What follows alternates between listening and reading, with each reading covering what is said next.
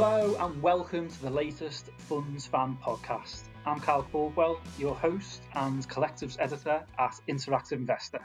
Coming up on the podcast is an interview with Baillie Gifford's Toby Ross, who is full manager of one of Interactive Investor's ACE 40 recommendations, which is the Baillie Gifford Responsible Global Equity Income Fund. In the interview, Toby explains why investors should focus on long term dividend growth rather than targeting companies with high dividend yields. As usual, we'll end the podcast with our fund spotlight feature. In this episode, Dzmitry Lipski, head of fund research at Interact Investor, is going to be talking about a passive fund that has become the newest member of Interact Investors Super 60. But firstly, myself and Tom Bailey, ETFs editor at Interact Investor, are going to chat through a couple of fund and investment trust news items. Tom, let's start off with Scottish Mortgage dipping its toes into cryptocurrency. This news emerged shortly after the recording of the previous episode of the podcast a couple of weeks ago. So, Scottish Mortgage invested $100 million into blockchain.com. These are big numbers, of course, but in the context of Scottish Mortgage's current assets of around 18 billion, the stake represents around 0.4% of the trust's assets. And blockchain.com adds to Scottish Mortgage's unlisted holdings, which account for around 17% of the trust. Scottish Mortgage's investment in cryptocurrency comes six months after Ruffer caused a stir when it disclosed that it had invested in Bitcoin Tom, what's your thoughts on these developments? Do you think this is the latest sign of more professional investors taking notice of cryptocurrency? I mean, yeah, there's definitely been a sea change this year. It's been said for years now. Bitcoin's face uh, seeing more professional adoption. Um, if you remember back in 2017 when Bitcoin peaked at twenty thousand dollars a coin, there's a lot of talk of this at the time, but kind of really very little evidence. The most notable thing you had back then was that Bitcoin futures were listed on the CME, in Chicago in December of that year, I think. It wasn't really that much of a momentous event in the end, uh, particularly after the large price declines that, that happened. Um, but in the past year, Bitcoin seems to have gained uh, some kind of limited credibility as an alternative, albeit very risky asset class. So, alongside the investment funds and trusts you mentioned, you also have some prominent companies such as Tesla and um, Jack Dorsey's financial company Square announced that they were um, you know, buying Bitcoin to put on their balance sheet as a store of value. Now you can say it's a bit kind of gimmicky and stuff, but these these are real companies make, making this choice here. Another notable thing uh, this year, uh, very recent news, is that the S and P Global Indices, the you know the big index provider that does the S and P 500 and the Dow Jones, um, they announced that they're launching an index tracking the price of Bitcoin and, and a few other um, kind of, of these cryptocurrencies. So I, I think having an S and P index it definitely seems like some sort of landmark in terms of of being accepted as a as a as a somewhat legitimate asset class? Personally, uh, cryptocurrency is something that I just do not comprehensively understand enough about for me to invest. But I am happy to trust a professional investor that is much more clued up than me. And if, if Scottish Mortgage thinks that this company is worth backing, then I'm not going to argue with that. It'll be interesting to see how, how, how the company fares and whether or not it IPOs in the future, and also whether Scottish Mortgage um, adds other cryptocurrency companies to its portfolio in the future? Yeah, I, I would uh, also though be cautious of kind of the idea that Scottish Mortgage investing in blockchain.com is kind of say endorsement of Bitcoin in and of itself by the investment trust. I, I, guess they don't really have much of a view of it, but you know I, I doubt they're uh, endorsing Bitcoin as kind of the future of money or even as an asset class that all well diversified investors should own in their portfolio. I think it kind of is more kind of uh, the idea that you know whatever your view of Bitcoin and cryptocurrencies, a lot of people want to own and trade it, and that's not going to go in any way time soon. They might be wrong for it, they might be mad, whatever. But even if the price price halves tomorrow, a lot of people want to trade it on the exchanges. They're going to keep trading on exchanges, and so owning shares in a in a company that makes money from from facilitating the trade of cryptocurrencies just kind of makes sense from a business perspective. Meeting company management is of course part of the day job of a fund manager um, usually face to face, but over the past year or so, the, the majority of meetings would have been remotely uh, taken place. Meeting company management team is an attempt by fund managers to try and gain an edge over the market and indeed other investors. And a recent academic paper shone the spotlight on whether or not these meetings lead to better decision making. Tom, you took a look at the paper. What were the key points and the conclusions? Yeah, so the paper is based on uh, nine years of insights into a company which is now Aberdeen Standard, but you know that was that's from a merger with uh, Standard Life in 2017. So it's mostly looking at um, the kind of past track record of Standard Life funds and and the in-house research teams there um, stretching back nine years. And so the paper looked at company meetings between fund managers and and kind of how fund managers behaved after and, and in-house recommendations and everything like that. So to sum it up really briefly, uh, they found that fund managers were more likely to buy or sell shares after meeting uh, with with company uh, directors and managers, and those trading decisions were more likely to be good decisions. I mean, when I took a look through the paper, I thought it was really interesting. Um, and it shows that you know the ability of fund managers to gain access to the management of companies they invest in is a force for good. Um, and of course, meeting company management is regularly brought up by fund managers as an edge that they have over passive funds.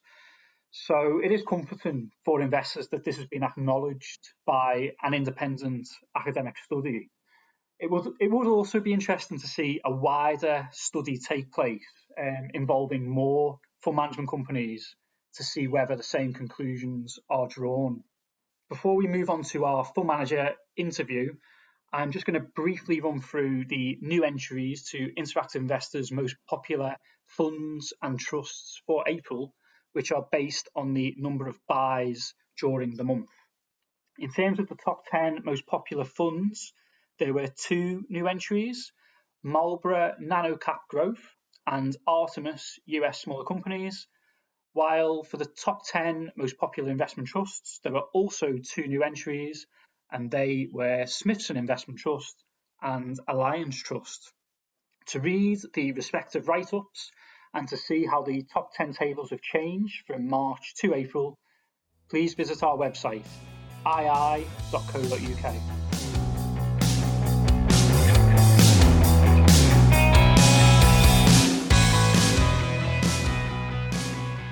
Joining me for the next part of the podcast is Toby Ross, fund manager of the Baillie Gifford Responsible Global Equity Income Fund, which is one of Interactive Investors' ACE 40 recommendations.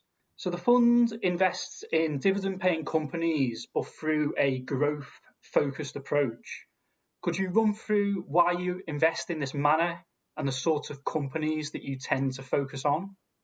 I guess a starting point would be that I think the traditional view of income investing was that the best dividends came from the worst companies. Um, I sometimes call it the hold your nose uh, school of income investing. And I remember um, having this explained to me by a financial advisor when I was sitting with a relative some, some years ago, and they were sort of talking through what, what her options for investing were.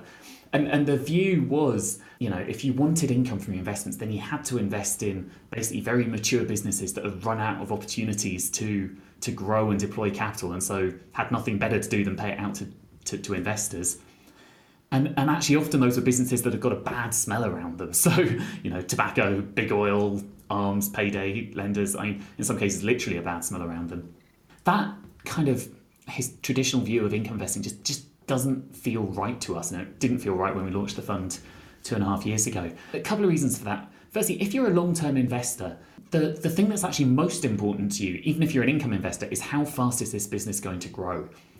We think the question that income investors should be asking themselves isn't what's the yield today, but what, what's the dividend going to be in 10 years' time? That, that's the really important question because that's going to both drive how much income you get from an investment, but also, you know, what's the what's the capital growth along the way going to be? Am I actually going to make money from owning these shares or, or not? The follow on to that is, well, if you're taking that 10 year view of investing, then why would you want to be invested in businesses that have got big sustainability challenges against them. You know, wouldn't you be much better off in companies of the future that can pay dividends as they grow? Companies that are thinking ahead about sustainability issues. So, to, to our mind, the the long term lens leads you very naturally to a very strong focus on sustainability issues. The final part of that is you have a huge benefit when you've got a global opportunity set. So there are just so many growth companies out there to pick from. We, we reckon the universe of dividend paying liquid companies is something like four and a half thousand stocks. So if you're an active stock picker, then like you really should be able to do better than you know HSBC and Shell. If those are your best ideas for delivering exciting income and growth on a 10-year view, then we think there's there's something not, not quite working in the process in our view. In terms of what, what we're looking for, we're looking for businesses which have still got a big growth opportunity ahead of them that are run by adaptable, dynamic management teams that generate cash so they can pay dividends as they grow. You know, businesses where growth and the dividends aren't intention, and that are ahead of the curve on the big sustainability questions. So a great sort of example of the type of thing we invest in, Microsoft. That's a stock we've invested in for years and years. It's and it fits all of, it fits all of those questions. So the, the kind of mental model we've got is go, go for growth compounders that can pay dividends as they grow, and that, that's going to be what really works best for income investors over the long run. So by focusing on companies of the future that have potentially and hopefully years of growth ahead of them, rather than old economy companies, dividend yields tend to be lower. The Baillie Gifford Responsible Global Equity Income Fund has a yield of around 2%. So, for investors who would like a high starting yield today, how would you respond to that and convince them to instead think longer term? Yeah, that, that's right. And it's, it's a very fair challenge. And, and I think one of the things that income investors do often find hard is that when they think about income, they think about the near term yield, not what that's going to be in two or three years' time. There are two reasons why you need to take that long term view. Uh, one is the resilience of the income stream, and 2020 was a great lesson for this. So, if we wind the clock back to, and we were talking in December 2019, the yield on our fund at the time was around 2.5%, and the yield on the FTSE All Share was just over 4%. So, it looked like our yield was much, much lower than the, the, UK, the UK market. But what happened during the course of 2020 was lots of the UK companies, the more mature businesses, had to cut their dividends. And dividends from the UK market fell by about 40% last year, while our distribution from growth businesses that were more resilient from a global opportunity set, you know, our, our dividends were up last year. So, in actual fact, although it looked like the income from the UK was going to be much higher, those more mature businesses was going to be higher, in actual fact, it was the growth portfolio that delivered more income because it was more resilient. So that's the first point. Don't focus too much on the high starting yield. The quality of the underlying dividends really matters, and we've, we've just seen what a difference that makes. But, but the second is, is growth.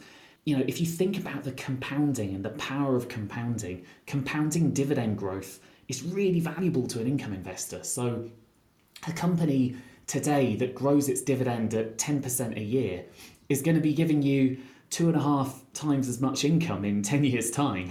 And it's that kind of compounding that we think investors really need to have in their mind. Let's now move on to how the fund invests in a responsible way. Could you give listeners a brief overview of how the fund applies environmental, social, and governance criteria? We know that many responsible investors have got red lines, so we apply the normal exclusions that investors would expect. So we don't invest in things like tobacco or arms or fossil fuels or businesses which have got really low standards of business conduct. But that's table stakes in our view. I think what's much more important than what you don't invest in is how you actively choose the companies that you are going to focus your time and energy on, and that and that's around your stock picking process. And for us, because we've got this long term view, because we're trying to find businesses that we're still going to invest in in 10 years' time, the sustainability considerations are, are really important to us and they're part of our research when we're trying to tell if a company's a long term winner or not. And so, as analysts, it's a core part of what we're analysing, the questions we're asking of every company. But we've also got a dedicated sustainability specialist with a lot of experience. He's got 30 years of experience in the field a, a big part of our process is for every company we're considering, he's asking three questions of it. Firstly, what's the company's impact on society? How positive or negative is that? Secondly, what's the company's ambition to address that impact or, or further it? If, if it's a company that has a positive impact on society, is the company's management team really ambitious to, to really accelerate that impact? Or if it's a company where there's a challenge, do we think management fully understand that challenge and are committed to being best in class? And then the third part is trust. Can we trust them? Are they people where we can trust their track record? Do they deliver on their commitments? Are the governance structures aligned? Take a company like Novo Nordisk. So that's a big holding for us, the diabetes company. That's a company where we'd say, look, the impact of their products is very positive, but as important as that, their ambition to broaden that and deepen it is is really significant. So they are investing very heavily in the next wave of pioneering therapies. They've got some obesity treatments that could be really transformational for huge numbers of obese people around the world, and they're pioneering in that field. And, and they're also really committed to broadening access to their products. So they're very focused on the big unmet need of people with diabetes globally. They're also a company that takes a very long term view of their purpose, where the governance structures are aligned and the track record suggests we should trust them. So it's that kind of analysis that informs what companies should be big holdings, what we should own, and which ones we should say, actually, you know what, this isn't a fit for our approach. Next, I was hoping you could run through um, some recent portfolio activity. You know, what have been your latest um, buys and selling the fund? Added to that, has it been a busier period than usual um, over the past year due to the COVID 19 pandemic? Because we take such a long term view, our trading activity is typically really, really low. We tell the companies that we speak to that we're looking to get married, not go speed dating. So we, we you know, we, we like to take our time and really get to know a business before investing, and we're not uh, trigger happy on on the way in or out. On, honestly, it hasn't been a particularly elevated period for trading.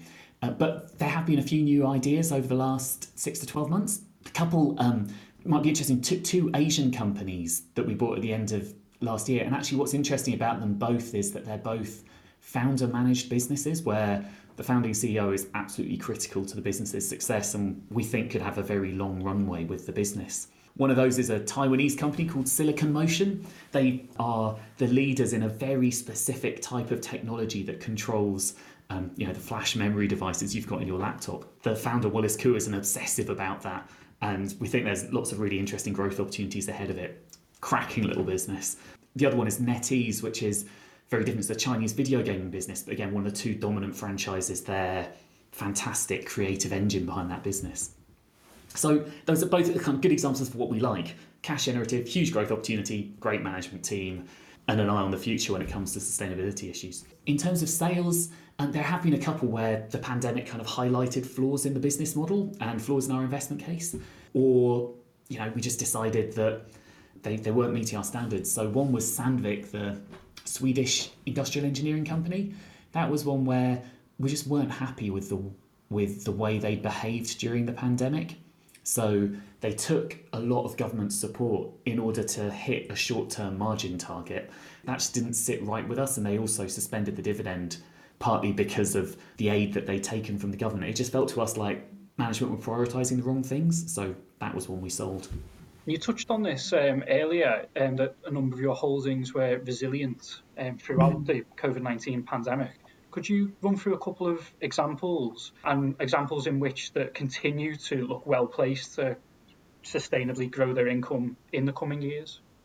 Yeah, um, so we, we did have a couple of companies that reduced their dividends, but the vast majority of our holdings actually increased them last year, some really quite materially. And, and you know that's the main reason we were able to grow our dividend last year in a really challenging environment. You know, globally dividends were down 15, 20%, but our distribution was up. And that came from growth at lots of different companies who've all got different opportunities. Um, so a couple of examples. One is a company called B3, that's the Brazilian stock exchange. So that is a market where they just benefited from the fact that there was more trading going on in the Brazilian stock market and they were growing their product line. And last year, their dividend was actually up by over 90%. So, and, and that's because the, the business just traded very favorably, very capital light business, traded really favorably in that environment, did very well. And, and we think the opportunities there remain very large. Another example would be Schneider, which is a French industrial company, but they they're a, a leader in lots of electrical equipment, so they're benefiting from the electrification of vehicles and energy efficiency technologies. And they've you know just come out again and said how strong demand is at the moment. Customers are more focused than ever on greening up their infrastructure, greening up their office buildings, and that's a huge source of demand for them. So the business is trading really strongly. The dividend was up last year, up this year, and we think that's a business that can that's on the right side of history and that can just grow and grow.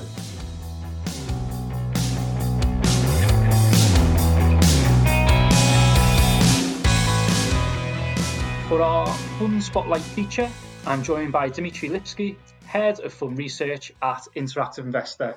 So, Dzmitry, It was announced this week that a new fund has joined the Interactive Investor Super 60. Yes, that's right. So we we added a WisdomTree Enhanced Commodity ETF to our rated list Super 60, and this would be a specialist low cost option. Uh, it, it, offers uh, investors a broad and uh, diversified commodity exposure, covering major sectors, major commodity sectors such as industrial and precious metals, energy, and agriculture. So this uh, product combines both passive and active investing. It aims to track the performance of the so-called rule-based indexed, optimized roll commodity index, and at the same time uh, looking to outperform the widely followed passive index, um, which called Bloomberg Commodity Index. So the fund is, is very well positioned to benefit from the current market climate and uh, potentially will deliver higher real returns for our uh, investors. Its effective cost management and lower risk profile gives the strategy a competitive advantage against other funds in the sector. So, what are the top holdings? And in terms of sectors, how is the fund positioned? Yeah, as, as, as I mentioned, they, they, this offer a very well diversified exposure uh, to a basket of um, commodities. Its, its um, holdings tend to show also a lower correlation between each other, uh, which is very important. So at, at, sector level, the largest allocation is to agriculture, which is around 37%, and the largest individual position is in gold, which is uh, over 12%. And, and as we know, the gold uh, traditionally has been viewed as a hedge uh, against um, inflation. And finally, why should investors consider commodities as part of a diversified portfolio? Commodities um, traditionally are considered a, a good source of uh, portfolio diversification, and uh, commodities show a low correlation with equities and bonds.